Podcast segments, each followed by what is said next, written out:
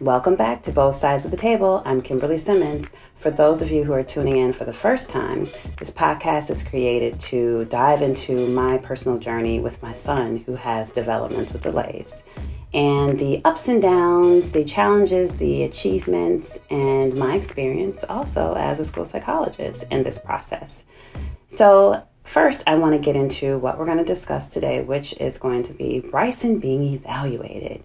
So last episode, I talked about the challenges in his initial evaluation and the difficulties that I noticed um, prior to him being diagnosed with developmental delays. Now we're at the point where, okay, they want to evaluate.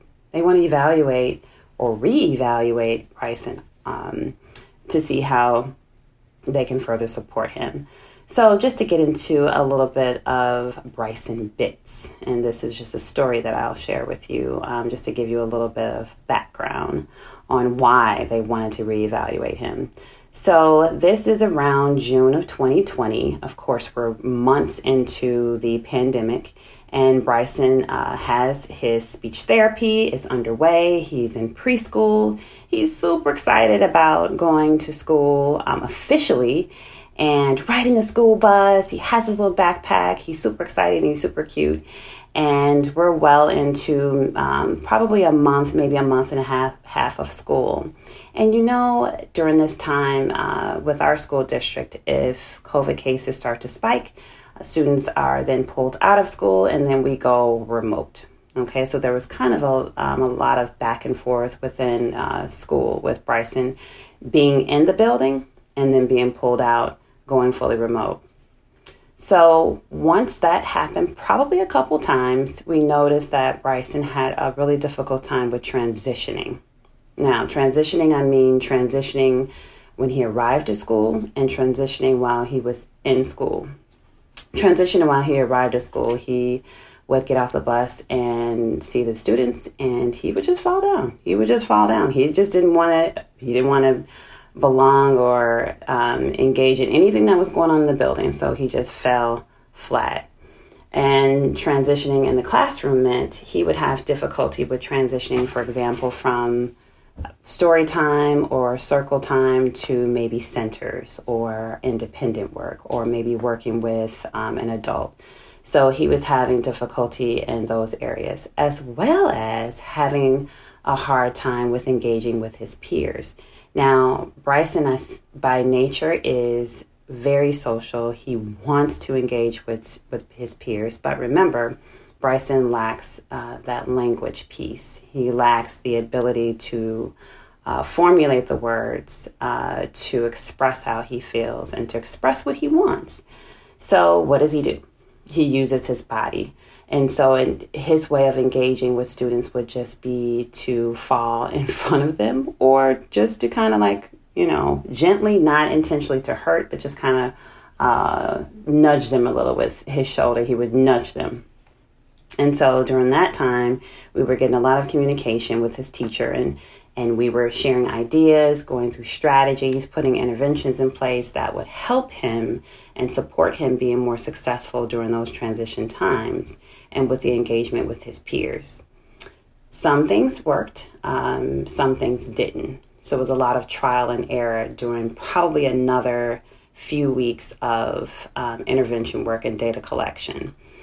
Uh, we noticed that since these interventions and strategies weren't working, we talked about him having a reevaluation. Now, students who receive a reevaluation or teams that want to reevaluate students want to determine whether or not there are any further supports that that student could benefit from. Uh, they could possibly want to collect additional data. Additional data could be more testing. Um, it could be further evaluation of what are we missing that we could provide the students so that they can be more successful in school. In Bryson's case, he was already receiving speech therapy.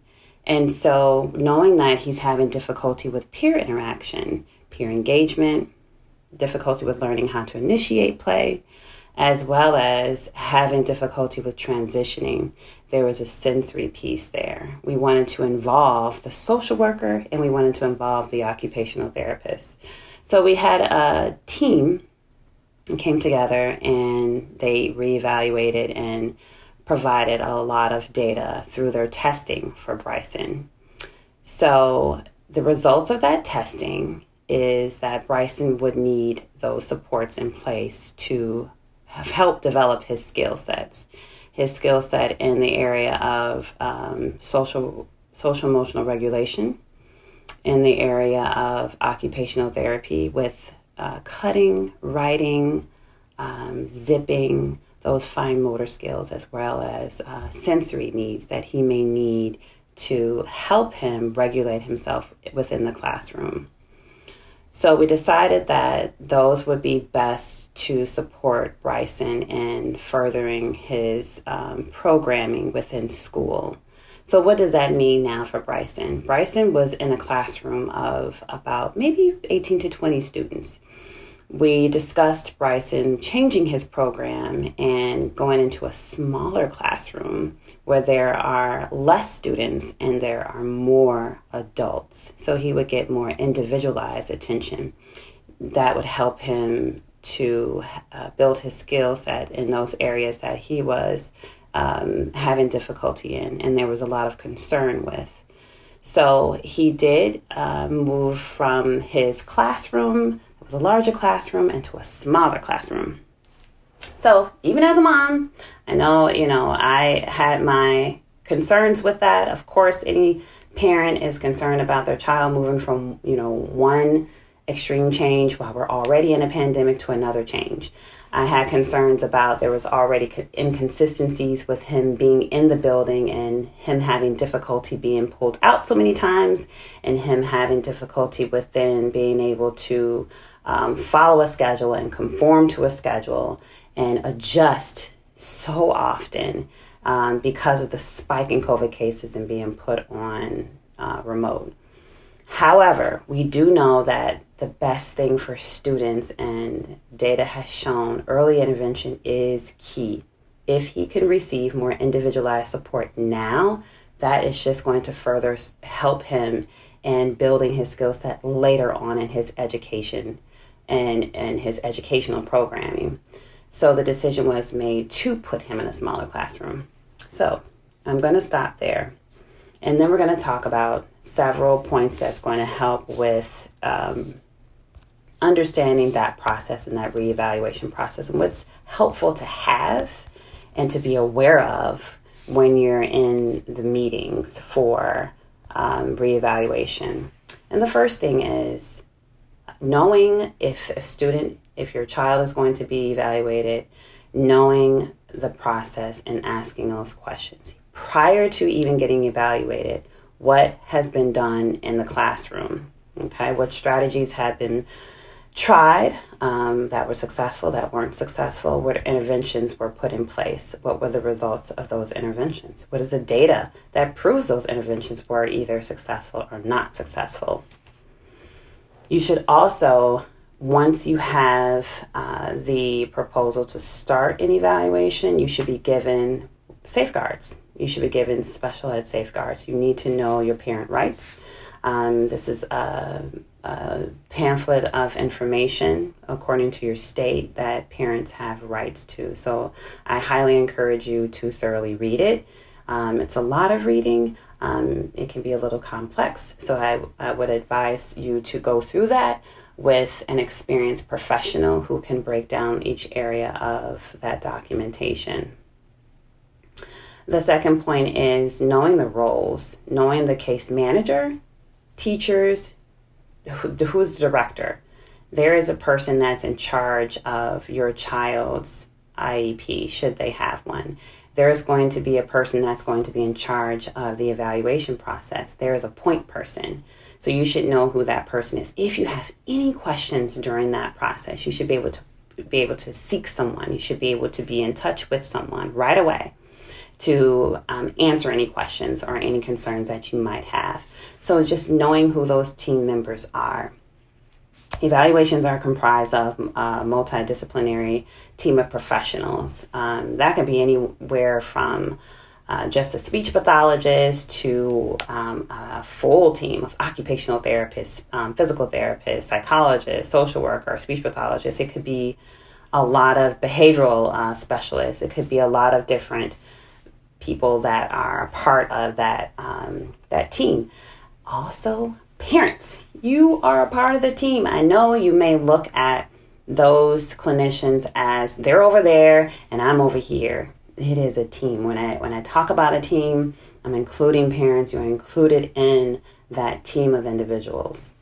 So knowing the roles, how to prepare for that eligibility meeting. Once you're going through the process and you're asking those questions, you're knowing about the time frame that everything should be done, um, legally how long the evalu- pro- evaluation process should take. You should know all that information.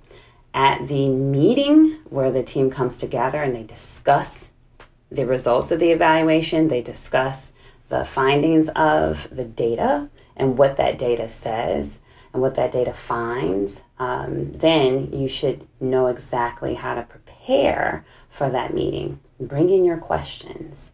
Um, bring in someone that can help uh, you um, ask the questions that you may not have thought of, right? It could be, you know, your mom, your, your husband, or your wife, or Um, someone who uh, is in education. It could just be, you know, uh, a friend, just another um, person that can listen to all the data, that can listen to all the information, and that can help you remember some things that you may forget later on, or you can um, make sure that these certain questions are asked, you know, during that conversation. And making sure that you have notes. Um, you should be provided with the um, written documentation of uh, any reports. Um, if there's a draft I E P, you should be re- um, provided that. Uh, by law, I know each state is different. In Illinois, um, it's required to have drafts uh, sent to the guardians three days prior to any meeting. So by law, you should have rights to the draft. And what that draft does is it just allows you to read through all that information, any questions that you may have, you can be ready to ask those.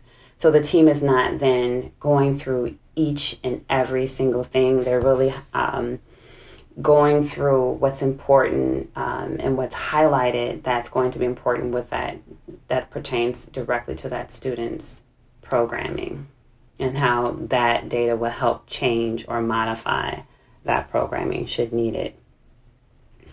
And then know when starting um, and meet the teacher. If there's going to be any change in programming, knowing when you need to um, meet that teacher um, before there's any change in your student's programming, such as a classroom, um, or maybe a, an entire building. Maybe a student is going to another building. You don't know. Um, you should request to meet the teacher and tour the classroom. Um, see what that program looks like uh, before you make any decisions. You uh, have the right to not make those decisions that um, meeting.